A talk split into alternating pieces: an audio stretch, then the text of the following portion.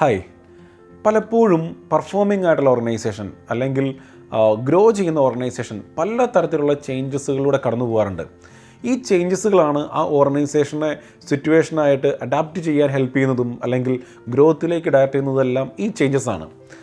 എന്നാൽ മിക്ക കേസുകളിലും ഈ ചേഞ്ചസ് സ്മൂത്തായിട്ട് ഇംപ്ലിമെന്റ് ചെയ്യാൻ പറ്റാറില്ല എന്നുള്ളതാണ് വസ്തുത. പലപ്പോഴും ടീമിനിടയിൽ നിന്നുള്ള ഫ്രിക്ഷൻസ് അല്ലെങ്കിൽ ബാക്കിയുള്ള സ്റ്റേക്ക് ഹോൾഡേഴ്സിൽ നിന്നുള്ള ഫ്രിക്ഷൻസ് ഇതെല്ലാം ഒരു ടർബുലൻസ് ഓർഗനൈസേഷനിൽ ക്രിയേറ്റ് ചെയ്യാറുണ്ട്. അപ്പോൾ ഈ ടർബുലൻസ് വരുമ്പോൾ തന്നെ മാനേജ്മെന്റിന്റെ ഒരു പെയിനാണ് ഇതെങ്ങനെ ഇൻട്രൊഡ്യൂസ് ചെയ്യും? അല്ലെങ്കിൽ ചെയ്യണോ? അപ്പോൾ അങ്ങനെ ഡിസിഷൻ എടുക്കാതെ തന്നെ പല ഓർഗനൈസേഷനും ഒരു ഒരു ഒരു ഒരു ഡിക്ലൈനിങ്ങിലേക്ക് പോയിട്ടുണ്ട്. അപ്പോൾ എങ്ങനെയാണ് ഒരു ഓർഗനൈസേഷനിൽ സക്സസ്ഫുള്ളി നമുക്ക് ചേഞ്ചസ് അല്ലെങ്കിൽ ട്രാൻസ്ഫോർമേഷൻ കൊണ്ടുവരിക? ബേസിക്കലി നാല് തരത്തിലുള്ള ആക്ടിവിറ്റികളിൽ അല്ലെങ്കിൽ നാല് ചെറിയ സ്റ്റെപ്പുകൾ നമ്മളൊന്ന് ഓർക്കുന്നത് നല്ലതായിരിക്കും എപ്പോഴും ഒരു ഒരു ഒരു ട്രാൻസ്ഫോർമേഷൻ കൊണ്ടുവരുന്നതിൽ. സ്റ്റെപ്പ് നമ്പർ വൺ ഒരു സെയിങ് ഉണ്ട് truth from the horse mouth എന്ന് പറയുന്ന ഒരു സെയിങ് ഉണ്ട്. എന്ന് പറഞ്ഞു കഴിഞ്ഞ് കഴിഞ്ഞാൽ അത് പറയാൻ ഏറ്റവും എലിജിബിൾ ആയിട്ടുള്ള വ്യക്തിയിൽ നിന്ന് ആ ചേഞ്ചസ് കമ്മ്യൂണിക്കേറ്റ് ചെയ്യുക എന്നുള്ളതാണ്. പലപ്പോഴും മാനേജ്മെന്റ് അല്ലെങ്കിൽ പ്രൊമോട്ടേഴ്സ് അല്ലെങ്കിൽ ഓൺടർപ്രണേഴ്സ് പല മീഡിയേറ്റേഴ്സിനെ ഉപയോഗിക്കും. അപ്പോൾ എന്ത് പറ്റും? മീഡിയേറ്റേഴ്സ് സംസാരിക്കുമ്പോൾ എപ്പോഴും അതൊരു ഹിഡൻ അജണ്ടയായിട്ടാണ് ബേസിക്കലി മാനേജ്മെന്റ് പലപ്പോഴും കാണുക. അതിന് പകരം എപ്പോഴും ഒരു ചേഞ്ച് ഇൻട്രൊഡ്യൂസ് ചെയ്യുമ്പോൾ ആ ചേഞ്ചിന്റെ പ്രൈമറി പർപ്പസ് എന്തിനാണ് ഈ ചേഞ്ച് ഇൻട്രൊഡ്യൂസ് ചെയ്യുന്നത്? എന്ത് ഇഫക്റ്റാണ് ഇത് ഉണ്ടാക്കുക? ഇത് പറയേണ്ടത് എപ്പോഴും പ്രൊമോട്ടർ ആയിരിക്കണം. പ്രൊമോട്ടർ കംപ്ലീറ്റ് ടീമിനെ ഫേസ് ചെയ്ത് അവരെ അഡ്രസ്സ് ചെയ്തുകൊണ്ട് ഈ ചേഞ്ചിന്റെ റീസൺ കമ്മ്യൂണിക്കേറ്റ് ചെയ്യുക എന്നുള്ളത് ഏറ്റവും ഇമ്പോർട്ടന്റ് ആണ്.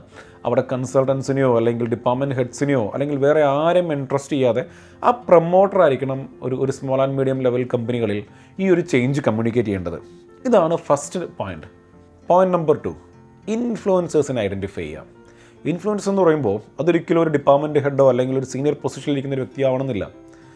ആ ടീമിന്റെ ഇടയ്ക്ക് ഇൻഫ്ലുവൻസ് ചെയ്യുന്ന ഒരു വ്യക്തി ഉണ്ടാവും. അത് ചിലപ്പോൾ ഒരു ജൂനിയർ പേഴ്സൺ ആവാം അല്ലെങ്കിൽ ഒരു ഒരു മിഡിൽ ലെവലിലുള്ള ഒരു പേഴ്സൺ ആവാം അല്ലെങ്കിൽ അവിടുത്തെ ഏറ്റവും ആക്റ്റീവായിട്ട് നടക്കുന്ന ഒരാളാവാം ഇവർക്ക് ബാക്കിയുള്ളവരെ ഇൻഫ്ലുവൻസ് ചെയ്യാനുള്ള കഴിവുണ്ടാവും. ഇങ്ങനെയുള്ള ഇൻഫ്ലുവൻസിനെ ഐഡന്റിഫൈ ചെയ്യുകയും അവർക്ക് വ്യക്തമായിട്ടുള്ള ക്ലാരിറ്റിയും കൊടുക്കുകയും അവരെ ഇൻട്രസ്റ്റ് ചെയ്യുകയും അല്ലെങ്കിൽ അവരെ ഒരു ഒരു ട്രസ്റ്റിലേക്ക് കൊണ്ടുവരികയും ചെയ്യുക എന്നുള്ളത് വളരെ ഇമ്പോർട്ടന്റ് ആണ്. അപ്പോൾ ഓട്ടോമാറ്റിക്കലി ഇവരിൽ നിന്ന് പോകുന്ന കമ്മ്യൂണിക്കേഷൻ അത് ബാക്കിയുള്ള ആൾക്കാരിൽ വലിയൊരു ഒരു ഇമ്പാക്റ്റ് ഉണ്ടാക്കും. അതൊരു പോസിറ്റീവ് ഇമ്പാക്റ്റായിട്ട് അതിനെ ട്രാൻസ്ഫർ ചെയ്യുക എന്നുള്ളത് ഒരു പ്രൊമോട്ടറിന്റെ ഫണ്ടമെന്റൽ ആയിട്ടുള്ള ഒരു ഒബ്ജക്റ്റീവ് ആയിരിക്കണം. ഈ ഒരു സ്റ്റെപ്പിലൂടെ ഒരു ഒരു ബാഡ് ഇൻഫ്ലുവൻസ് അല്ലെങ്കിൽ ഒരു ബാഡ് കമ്മ്യൂണിക്കേഷൻ അല്ലെങ്കിൽ റോങ് കമ്മ്യൂണിക്കേഷൻ അത് മാക്സിമം നമുക്ക് അവോയ്ഡ് ചെയ്യാൻ വേണ്ടി പറ്റും. തേർഡ് പോയിന്റ് എപ്പോഴും ഒരു ഒരു ട്രാൻസ്ഫോർമേഷൻ അല്ലെങ്കിൽ ഒരു ചേഞ്ച് കൊണ്ടുവരുമ്പോൾ അതിന്റെ പർപ്പസ് കമ്മ്യൂണിക്കേറ്റ് ചെയ്യുക എന്നുള്ളത് വളരെ ഇമ്പോർട്ടന്റ് ആണ്. അപ്പോൾ പർപ്പസ് എന്ന് പറഞ്ഞു കഴിഞ്ഞ് കഴിഞ്ഞാൽ ഓർഗനൈസേഷന്റെ അകത്ത് എപ്പോഴും പോസിറ്റീവായിട്ടുള്ള പർപ്പസുകൾ നമുക്ക് സംസാരിക്കാൻ വേണ്ടി പറ്റണം. പെർഫോമൻസ് കുറവുള്ളതുകൊണ്ട് ഇങ്ങനെ ചെയ്യുന്നു എന്നുള്ളതിനേക്കാൾ കൂടുതൽ ഗ്രോത്തിലേക്ക് പോകണമെങ്കിൽ നമുക്ക് ഇങ്ങനെ ചെയ്യണം എന്നുള്ള രീതിയിലേക്ക് അതിന്റെ പർപ്പസ് എപ്പോഴും കമ്മ്യൂണിക്കേറ്റ് ചെയ്യുക എന്നുള്ളത് വളരെയധികം ഇമ്പോർട്ടന്റ് ആണ്. ഈ പർപ്പസ് എല്ലാ ആൾക്കാരിലേക്കും എത്തിയിട്ടുണ്ട് എന്നുള്ളത് ശരിക്കും കമ്മ്യൂണിക്കേറ്റ് ചെയ്യണം. അത് മാത്രമാണോ? ഒരിക്കലുമല്ല. അതിന്റെ കൂടെ തന്നെ ഈ ഒരു ഒരു ചേഞ്ച് വരുന്നതിന്റെ ഭാഗമായിട്ട് ഓരോ ടീം മെമ്പറിന് അത് എന്ത് ഇഫക്റ്റ് ഉണ്ടാക്കും? മേ ബി അവരുടെ കരിയറിൽ അല്ലെങ്കിൽ അവരുടെ ഫൈനാൻഷ്യൽ ബെനിഫിറ്റ്സിൽ അല്ലെങ്കിൽ അവരുടെ കംഫർട്ടിൽ അല്ലെങ്കിൽ അവർ വർക്ക് ചെയ്യുന്ന ഒരു ഈസിനെസ്സിൽ ഇതിലൊക്കെ എന്ത് ചേഞ്ചസ് ഉണ്ടാക്കും എന്ത് ഇമ്പാക്റ്റ് ഉണ്ടാക്കും എന്നുള്ളത് നല്ലൊരു ക്ലാരിറ്റി കൊടുക്കണം. പലപ്പോഴും ഓർഗനൈസേഷനിൽ സംഭവിക്കുന്ന ഒരു ചേഞ്ചാണ് പുതിയ സോഫ്റ്റ്വെയർ ഇൻട്രൊഡ്യൂസ് ചെയ്യുക. അത് കേൾക്കുമ്പോൾ തന്നെ പല ആൾക്കാർക്കും ടെൻഷനാണ് പക്ഷേ ഈ ഒരു സോഫ്റ്റ്വെയർ കൊണ്ടുവരുമ്പോഴുള്ള ബെനിഫിറ്റ്സ് എത്രത്തോളം നന്നായിട്ട് കമ്മ്യൂണിക്കേറ്റ് ചെയ്യാൻ വേണ്ടി പറ്റുന്നോ അത്രത്തോളം ഈസി ആയിരിക്കും അത് ഇംപ്ലിമെന്റ് ചെയ്യാൻ. ഇല്ല എങ്കിൽ ഒരിക്കലും അതൊരു സക്സസ്ഫുൾ ഇംപ്ലിമെന്റേഷനിലേക്ക് എത്തില്ല. സോ പർപ്പസ് പ്രോപ്പറായിട്ട് കമ്മ്യൂണിക്കേറ്റ് ചെയ്യുക എന്നുള്ളത് ബിസിനസ്സിൽ വളരെ ഇമ്പോർട്ടന്റ് ആണ്. ഫോർത്ത് പോയിന്റ് ഫോളോ അപ്പ് ആണ്.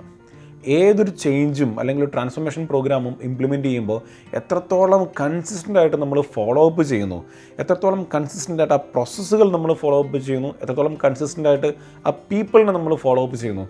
ഇതിലൂടെയാണ് ഏതൊരു പ്രോഗ്രാമും എത്ര ഫ്രിക്ഷൻ ഉണ്ടെങ്കിലും അത് ഇംപ്ലിമെന്റ് ചെയ്യാൻ വേണ്ടി പറ്റുക. ഈ ഫോളോ അപ്പ് പീരിയോഡിക്കൽ ലെവലിലേക്ക് നമുക്ക് കൺവേർട്ട് ചെയ്യാൻ വേണ്ടി പറ്റണം. മേ ബി ഡെയിലി ഏറ്റവും ക്രിട്ടിക്കൽ ആയിട്ടുള്ള ഫോളോ അപ്പുകൾ നമുക്ക് ചെയ്യണം. വീക്ക്ലി സെക്കൻഡ് ലെവൽ ലെവലിലുള്ള ഫോളോ അപ്പുകൾ നമുക്ക് ചെയ്യാൻ വേണ്ടി പറ്റണം. മന്ത്ലി ആ രീതിയിൽ വരുന്ന ഫോളോ അപ്പുകൾ നമുക്ക് ചെയ്യാൻ വേണ്ടി പറ്റണം. സോ കൺസിസ്റ്റന്റ് ആയിട്ടുള്ള ഫോളോ അപ്പ് എൻഷുർ ചെയ്യുന്ന ഒരു സിസ്റ്റം ആ ഓർഗനൈസേഷനിൽ ഉണ്ടാവുക എന്നുള്ളതാണ്. അതെപ്പോഴും ഡിപ്പാർട്ട്മെന്റ് ഹെഡുകളിലേക്ക് അലോക്കേറ്റ് ചെയ്ത് ആ ഡിപ്പാർട്ട്മെന്റിന്റെ ഇംപ്ലിമെന്റേഷൻസ് അവരുടെ റെസ്പോൺസിബിലിറ്റി ആക്കി കൺവേർട്ട് ചെയ്യുകയും അതിലൂടെ ഫോളോ അപ്പ് മെക്കാനിസം റൺ ചെയ്യുകയും ചെയ്യുക എന്നുള്ളതാണ് ഒരു ഒരു ഫ്രിക്ഷൻ കുറച്ചുകൊണ്ട് സക്സസ്ഫുള്ളി ഒരു പുതിയൊരു ചേഞ്ച് ഇംപ്ലിമെന്റ് ചെയ്യുന്നതിന്റെ ഏറ്റവും ഈസി ആയിട്ടുള്ള ഒരു മെത്തഡോളജി